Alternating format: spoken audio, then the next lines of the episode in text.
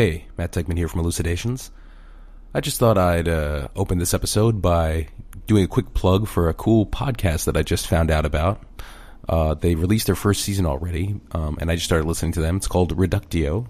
It's hosted by Andrew Lavin, and it's a podcast that um, explains key arguments from the history of philosophy or from contemporary philosophy in the format of a radio documentary. Um, it's philosophically rigorous, and it's really fun to listen to. So, anyway, that's the plug. And up next is our interview with James Koppel on counterfactual inference and automated explanation. I hope you enjoy it.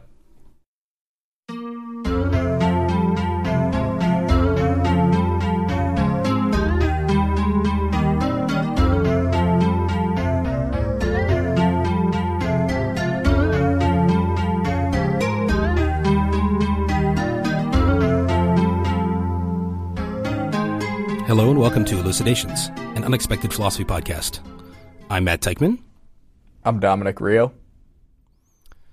With us today is James Koppel, PhD student in computer science at the Massachusetts Institute of Technology and professional mentor to experienced software engineers at jamescoppelcoaching.com. You may also have heard of him in connection with the security analysis of the Voatz voting app, which was recently covered in the New York Times. And he is here to discuss counterfactual inference and automated explanation. James Koppel, welcome to Elucidations. Thank you. I feel very welcome. Excellent. Okay, so our listeners may have heard of the topic of counterfactuals from our previous episode, episode 91 with Paolo Santorio on the logic of counterfactuals. But for people who didn't listen to that episode, maybe we could just sort of like introduce the topic. So, like, what is a counterfactual conditional statement? What would be an example of one? Example of counterfactual. If it had rained today, I would have brought an umbrella. So there's a few features that make it counterfactual counterfactual. And to really iron out the difference between a counterfactual and a different kind of statement, I have to explain what's called the causal hierarchy. So the simplest kind of statement you can make is something like, based on looking at the sky, it will rain later today.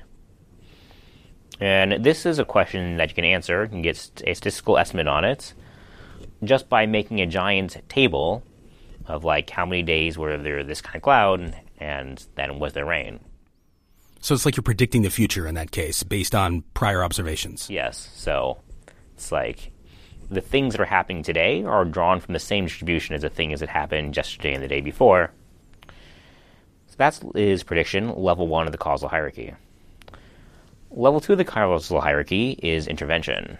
So you might not know this, but humanity has invented weather control quite a while ago, and understands, uh, just from reading news articles, that we basically know how to do one thing in weather control, which is to shoot silver iodide into the sky. Silver iodide is a nucleating site for clouds, and for some meteorological reason, it can both be used to create and destroy clouds. So, for instance, in the 2008 Beijing Olympics, they had cannons of this stuff situated outside the city because everything had to be perfect. They did not want it to rain. So, let's intervene on the weather now. Let's ask the question if I shoot silver iodide into the sky, now will there be rain? And this you can no longer answer just by looking at the table what's happened in the past, because you're, changing the correlations. Maybe yesterday there's naturally a lot of silver iodide because of lightning. This time there's silver iodide without the lightning. And so all the other things it's correlated with are messed up. And there's a whole field of causal inference which is dedicated to how to answer this kind of prediction in the face of intervention without having to randomize controlled experiments. But the gold standard is still a randomized controlled experiment. So there's prediction, you're just observing some facts and then making inferences about the future or also about the past. Like, given the sky, did it rain yesterday? There's no time in statistics. So it's more like we're just observers, but we're not actually like making stuff happen. Yeah, these things like I have a giant table of lists of all the things that happened, and I just count them up and see what goes together. Right. Whereas if you're doing something, it's not just a table you're looking at. You're actually like, or, or it's as though you're like putting stuff into the table. yes. So then there is counterfactual. Now this is a question like, given what I see today, what would the sky look like if I'd shot silver iodide into the sky yesterday? So there's a little more going on here.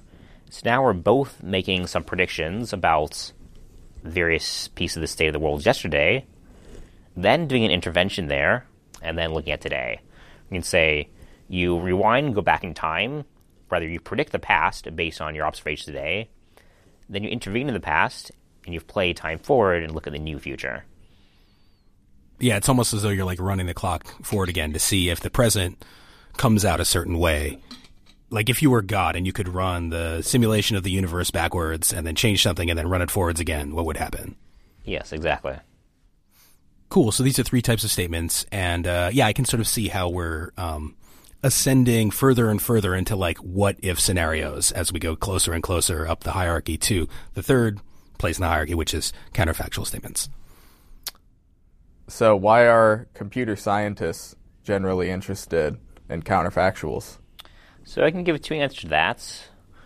First, on a backpedal and say, when you say that computer science are interested in counterfactuals, it's more that we, my collaborators and I, are interested in counterfactuals. So, we do have a little bit of fight to convince the rest of the world. So, I'll give you two answers to, as to why we care as computer scientists. One answer is from the AI perspective that my colleagues have, and one answer is from the programming tools builder's perspective that I have. So I'll start with the AI perspective because that one is more about building systems that affect the real world. The reason that AI builders should be interested in counterfactuals is because there are a lot of things in life that are counterfactual questions. So, very basic ones are looking at the efficacy of a drug versus placebo is a counterfactual question.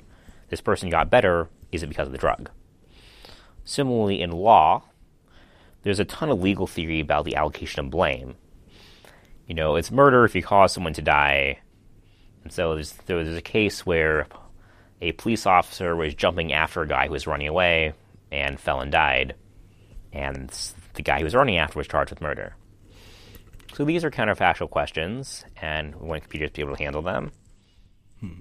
It, it, seems like in all these examples, too, um, there's a notion of like cause and effect. Um, there's the sense that if we observe this effect, how can we tell that something was the cause of it? Well, we go back and we and we remove the cause and see if we still got the effect. That's maybe one like well, heuristic. Yeah. So we're kind of touching into the distinction between general causation and actual causation. General causation is statements such as lightning causes fire. Actual causation is statements about a specific configuration event, such as lightning caused the fire last night the thing you talked about just now was A cause B in a certain configuration because if A hadn't happened, B wouldn't have happened. That is called Lewis causality. And there is a ton of theory about why that's actually a very unsatisfactory definition of actual causation. Because so everything that happens causally in real life also has analogs in programming. So I just talked now about allocation of blame. Well, Where's the blame when something goes wrong in the world? Well, there's also things that go wrong in computers that we hear about, and where's the blame there? Yeah. So where's the bug in the system? It can be a counterfactual question. And it's interesting both from like how, how do we fix it point of view and from the who's responsible point of view. So both from a practical and a moral you know point of view. Yeah. Right. So computer programs have a lot of bugs. Bugs are like mistakes in the computer code that make the program behave differently from how it's supposed to behave. So there are all kinds of famous examples of this where you go to a website and you intend to log in and do whatever, check your social media, and the website won't let you log in. Uh, it doesn't accept your password even if your password is correct. Or whatever, you know, Obamacare rolls out and the website crashes when people try to use it, et cetera, et cetera. Whenever stuff on the computer doesn't work, it's usually the result of a bug. And then the thing we want to do to get it to work again is find the bug. What's an example of a counterfactual statement involving a bug in computer code. So, I want to talk a little bit about a project out of Stanford 15 or so years ago called the CBI Cooperative Bug Isolation Project, which was done by a guy named Ben Liblit, who is a student of Alex Aiken at Stanford and is now faculty at uh, Wisconsin. So, the idea of cooperative bug isolation is so I'm a programmer at Microsoft, I'm working on Word, or I'm at Mozilla working on Firefox. You know, I can spend a lot of time testing and trying to see if I can do stuff that makes it crash or does something else.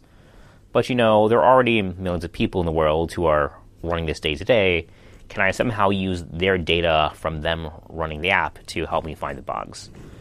And so what they did is they would instrument the code. So they basically put a lot of little probes in the code saying record whether at this point x was greater than 10, record whether at this point these two things were equal, a ton of stuff like that, collect all this data about facts that are true at different points in the program's running. Then they would, this, we would report these back to home, and then sometimes, like, it would crash on someone's machine, and then they would try to correlate this information they've collected with the existence of these crashes. And they got decent results, but uh, what they found is that because they were doing a purely statistical approach, they're not really able to distinguish which are the useful correlating facts to report. What they actually wanted to answer is a question of causality. So something that find is like when I run this program on a thousand megabyte image, then it's more likely to crash. And this is true because like whatever weird artifacts were in this image that's causing to crash, it's more likely to occur in a bigger image. So there were a lot of things like that that they'd pick up on, like everything that's correlated with the input being big is predictive of a bug. And that was not useful. So what they need to do is they need a way to distinguish the predicates, the facts that are correlated with the thing crashing versus the things that are actually causals, they can better minimize and understand the root problem. And if we really wanted to do the best job possible, it's an there's a there are a number of counterfactual questions to ask here.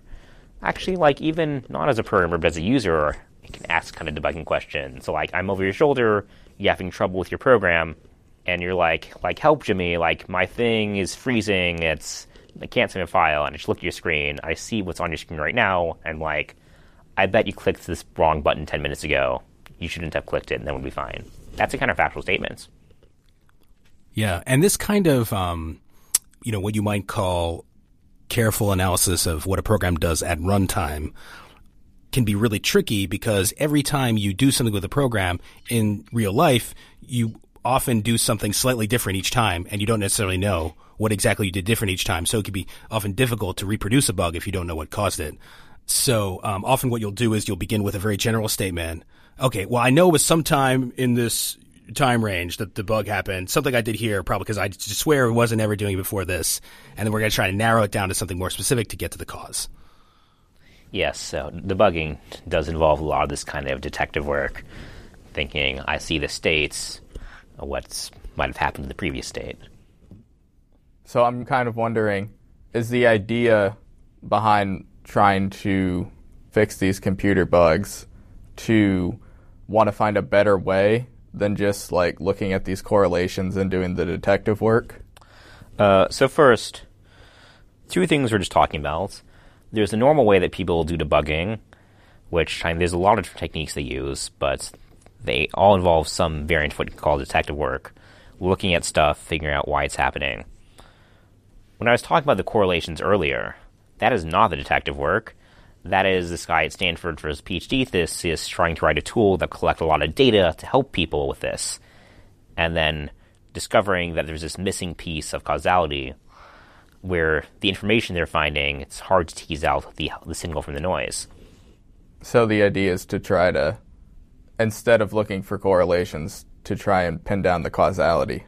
So when I started working on that project in 2015, that was the idea of still being able to collect a lot of data from users that can help in debugging, but we're also getting the causal information that's more directly effective at isolating the problem. And long story short, I could not actually get that to work. So, what was it about that project that ended up not working, and what are some of the lessons that you drew from that? Uh, so a big lesson I drew from it is that the field of causal inference is still pretty immature, and uh, there are a number of basic ways that we develop the theory of causal inference that are a mismatch to a, applying to a programming context. And let's talk a bit about these broader issues causal inference. Uh, so one is a definition of an intervention. So I, I want to say this program crashed because this list was too big. It was greater than length 10 that means if I go back in time and set the length of the list to greater than 10, it will crash. well, what does it mean to set a it's kind of like saying how heavy would your car be if there were 10 items in it. It depends what those 10 items are. What the program does depends on what the listed length 10 is. So, so I can make an analogy to talking about a different kind of derived property. Temperature is not a primordial property of the universe. It's a statistical summary of the amount of energy in each molecule in the air. So, I want to say what will happen if I set the temperature of this room to 100 degrees. And a lot of the time, you can work with a model we can say that, but maybe you need something that's super precise and like talk about chemical reactions happening in different places in the room. then it actually matters how you impart energy to the molecules in this room. So setting the temperature room to 100 degrees corresponds to this astronomical number of possibilities for how you put energy into each molecule. And so for some questions, it matters which one. Another problem is uh, that a lot of the theory of causal inference kind of breaks down the presence of determinism, which is kind of a weird thing. So most of the time, when you have something that's always runs the same way, it's not random, it's deterministic, that makes it easier. But in this setting, it makes it harder. So a lot of the causal inference stuff developed by Judea Pearl, it kind of relies on every combination of events being observable. So if you want to be able to predict whether creating rain will cause mud, you need to have seen rain and mud before. So, forget the fact that we know a little bit of physics and engineering and can predict what will happen. Suppose I just went into, you know, like I see a, like a one-story straw building, and I want to intervene on it, the world, set the number of stories to ten. Now I want to look at my table of stuff that's happened in the past to predict what will happen.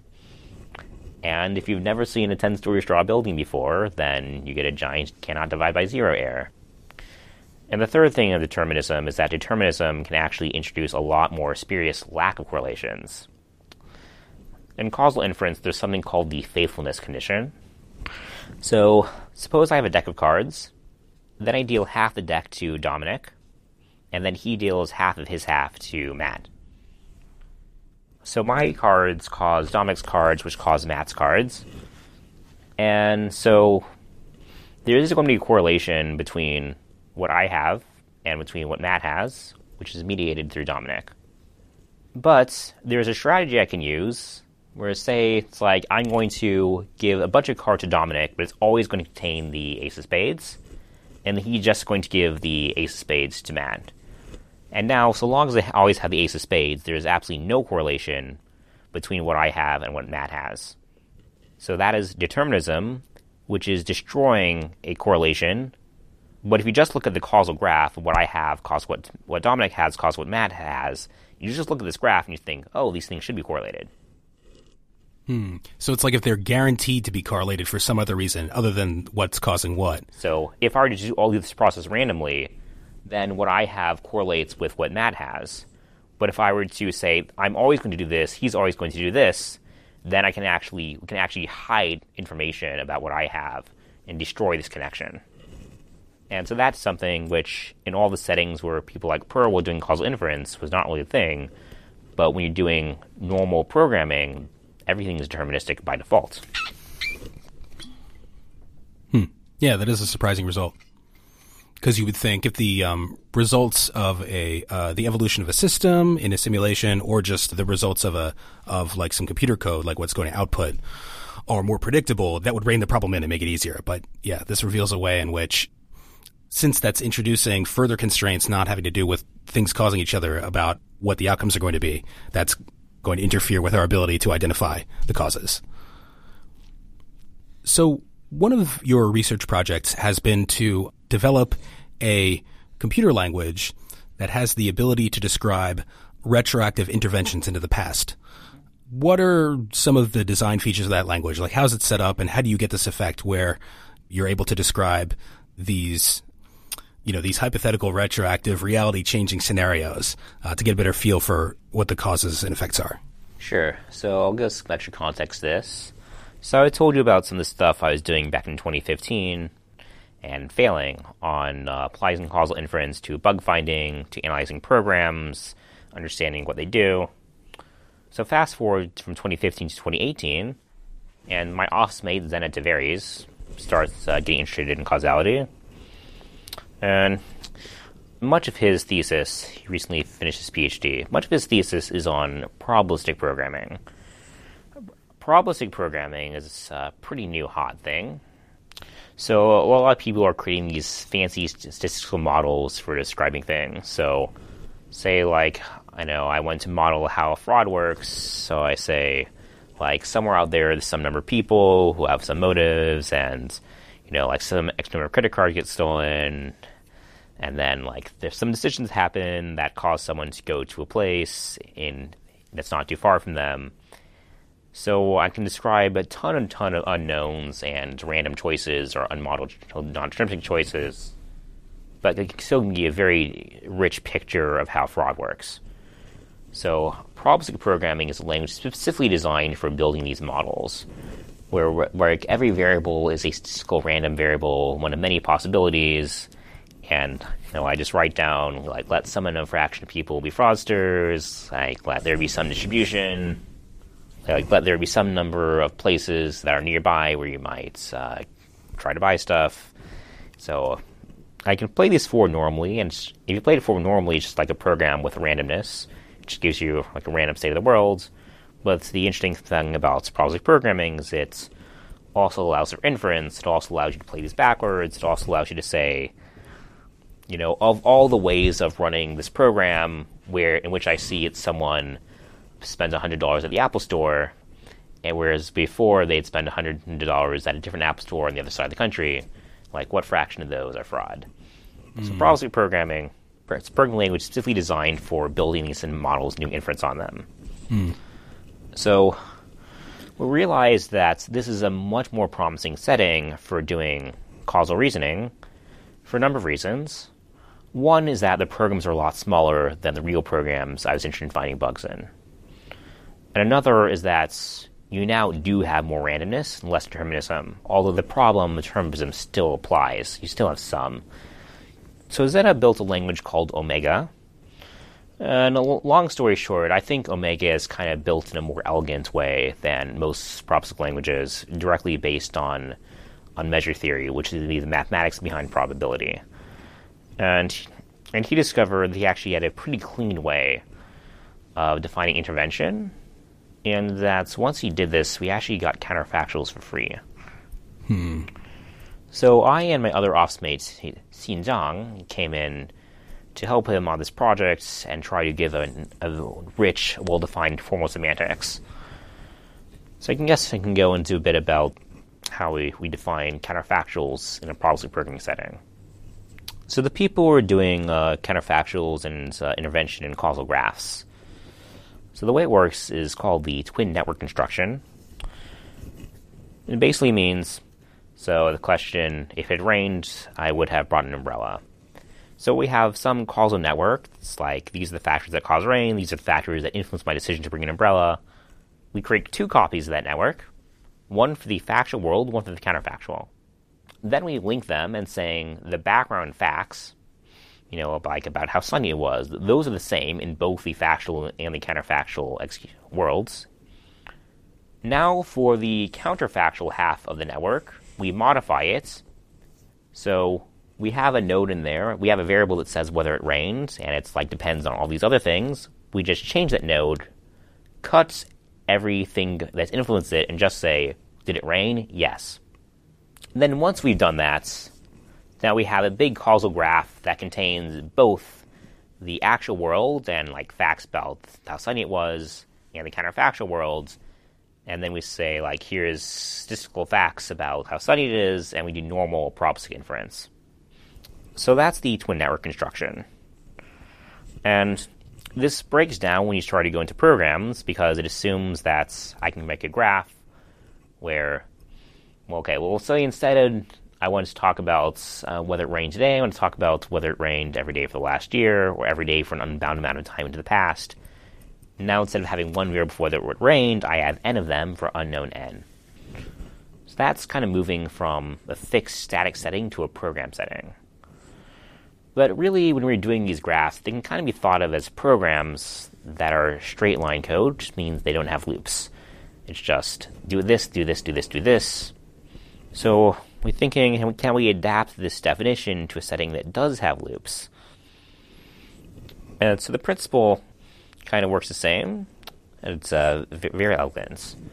So now we're saying, so I have an, this variable which is defined in this way, and it depends on that, which depends on that, which depends on that, which depends on that. So to define a counterfactual, I'm going to, to create another copy of this, reach back into the past, and change something it depends on transitively.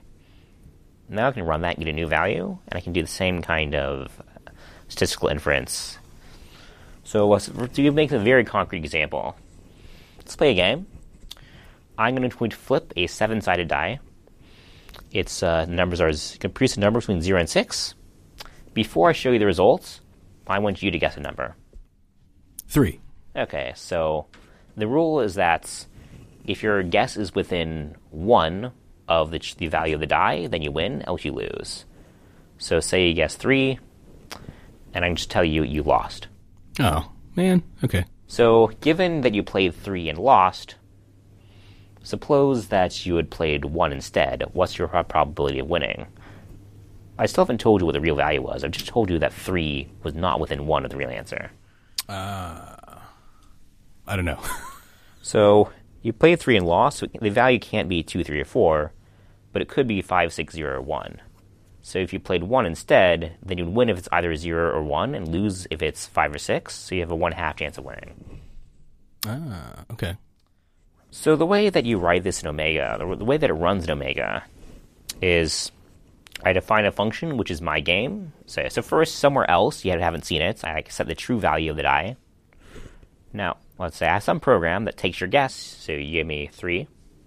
I define a variable, set a variable to 3. And I have a subprogram which uh, takes the true value, random value of the die, and spits up whether you win or lost. So I'm going to do condition on this thing evaluating to you lost. And then I'm going to create another copy of this and say, in this one, I'm going to set your guess to 1. And conditioned on the real execution having lost, run this forward and tell me how likely we are to win. And conceptually, what it's doing is that I've written all this stuff that depends on what your guess was, and I'm basically just running that code again, but retroactively set your guess to something else. Right. And it's exploiting the fact that we have some information about the algorithm, namely that you can be within one. Uh, uh, it's exploiting the information that I actually have written down in code exactly what the whole process was mm. of going from your guess to win or lose. Mm. So, one potential future direction for this line of research that people are interested in is in getting computer software to actually furnish us with explanations of why something happened. So, how does this um, twin approach, you know, using the actual history and the counterfactual history, help us with that? Yes, thank you for that. So, a lot of this is future work, stuff we haven't done yet, so I don't want to sell it too hard. We haven't proven that what we want to do is actually going to work, but we're pretty excited about it. So, I'm first going to start by going back to earlier I talked about general causation versus actual causation. General causation being lightning causes fire, actual causation being what caused the fire last night. Because the theory of explanations is built on the theory of actual causation. So there have been a number of definitions proposed for actual causation, again in the setting of causal graphs, where you have a fixed number of events. Some unpublished work that I've done is trying to generalize this to a program setting.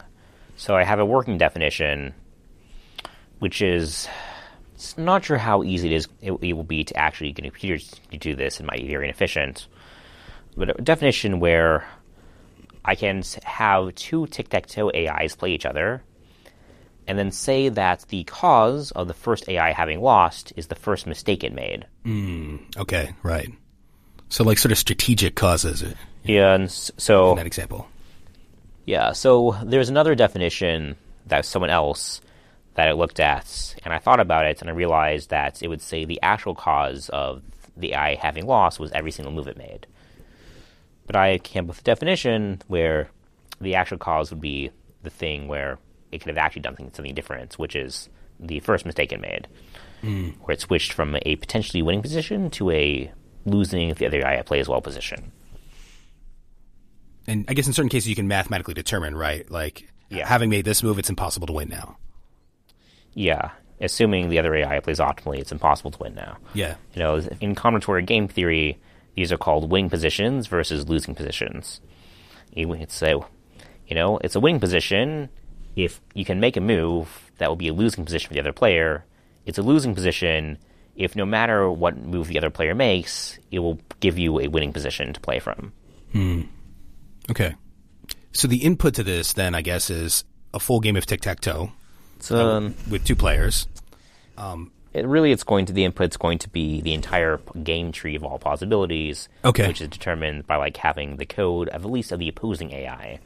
Okay. Mhm. So this works well on paper. I'm not sure I can actually program this efficiently. I see. I see. So we have the whole basically like headspace of the opponent essentially as part of the input. Yeah. We have the rules of the game. saying the input is now a fixed deterministic process, whereas you, the player, or the AI you're analyzing has free will. Uh uh huh. I see. I see. So does that mean that the input would be like, if this move is made, then we know that the opponent will make this move? Yeah, Okay. exactly. So at that point, it kind of devolves into a one player game. So for a given event, there are many actual causes.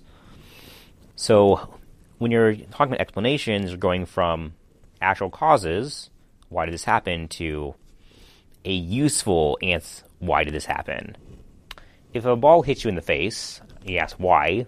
A useless answer is because it was next to your face and was going 90 miles an hour. A more useful explanation is that I threw it at you. So what we want to do is based on a theory of explanations given by Joseph Halpern and Judea Pearl in the Journal of British Philosophy about 15 years ago. So they say you, as the listener, have a subjective model of the world.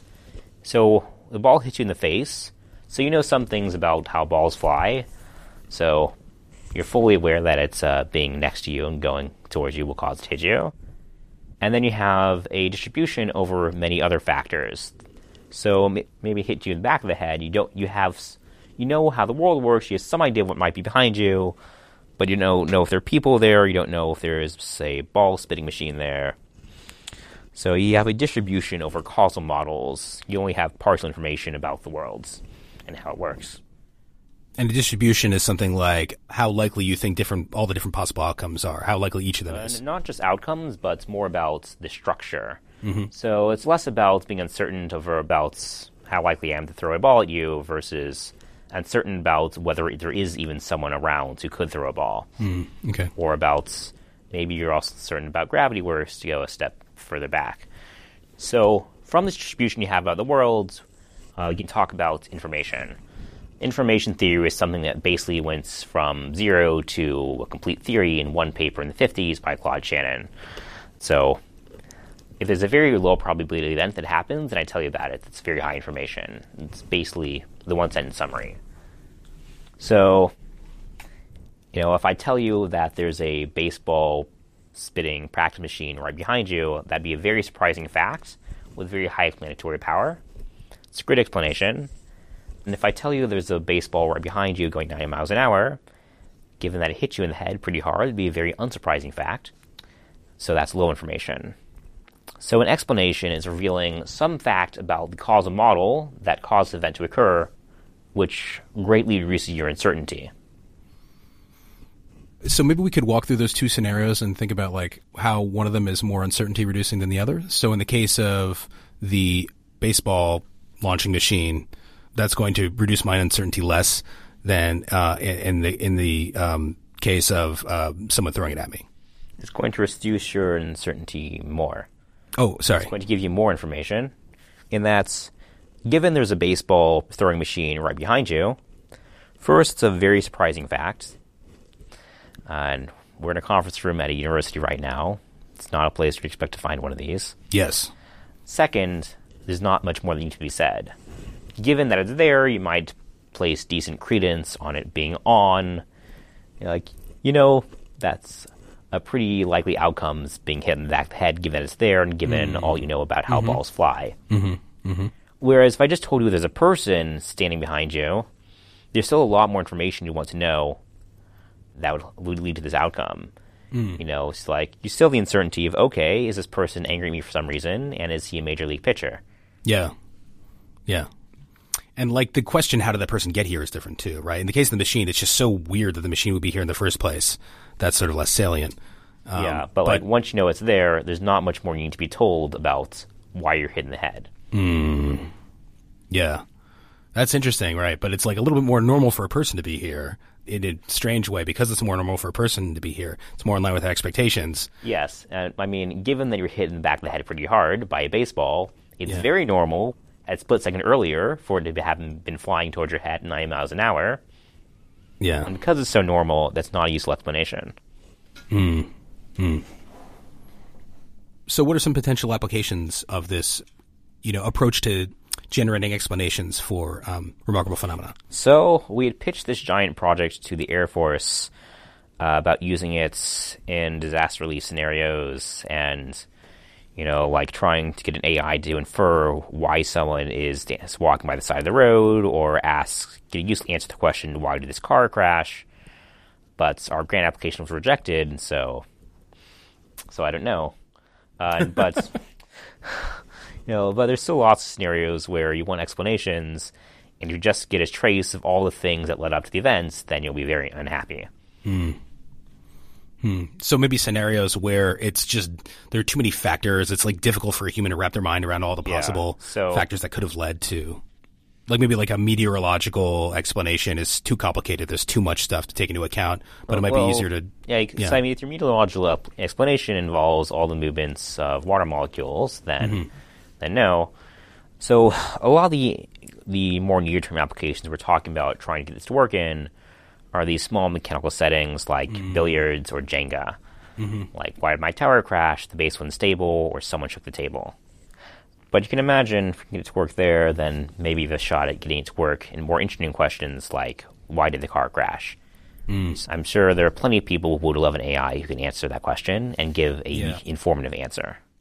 Right, right. Or there's a tragic accident at the factory or any of this kind of stuff where we're, we're just trying to, um, yeah, almost like the physical version of what we were talking about earlier with the software bugs. Yeah, so coming full circle, I talked about it uh, explaining car crashes, and that's great.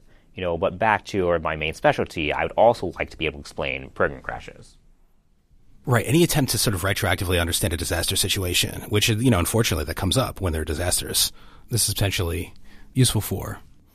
Yeah, I think this gets at something that I find really interesting about your work, which is that you're providing sort of like a, you know, communication line between really abstract theoretical computer science stuff and, you know, practical real world issues. And I guess this is just sort of one example of that. James Koppel, thanks so much for joining us. Thank you. The Elucidations blog has moved. We are now located at elucidations.now.sh. On the blog, you can find our full back catalog of previous episodes. And if you have any questions, please feel free to reach out on Twitter at, at elucidationspod. Thanks again for listening.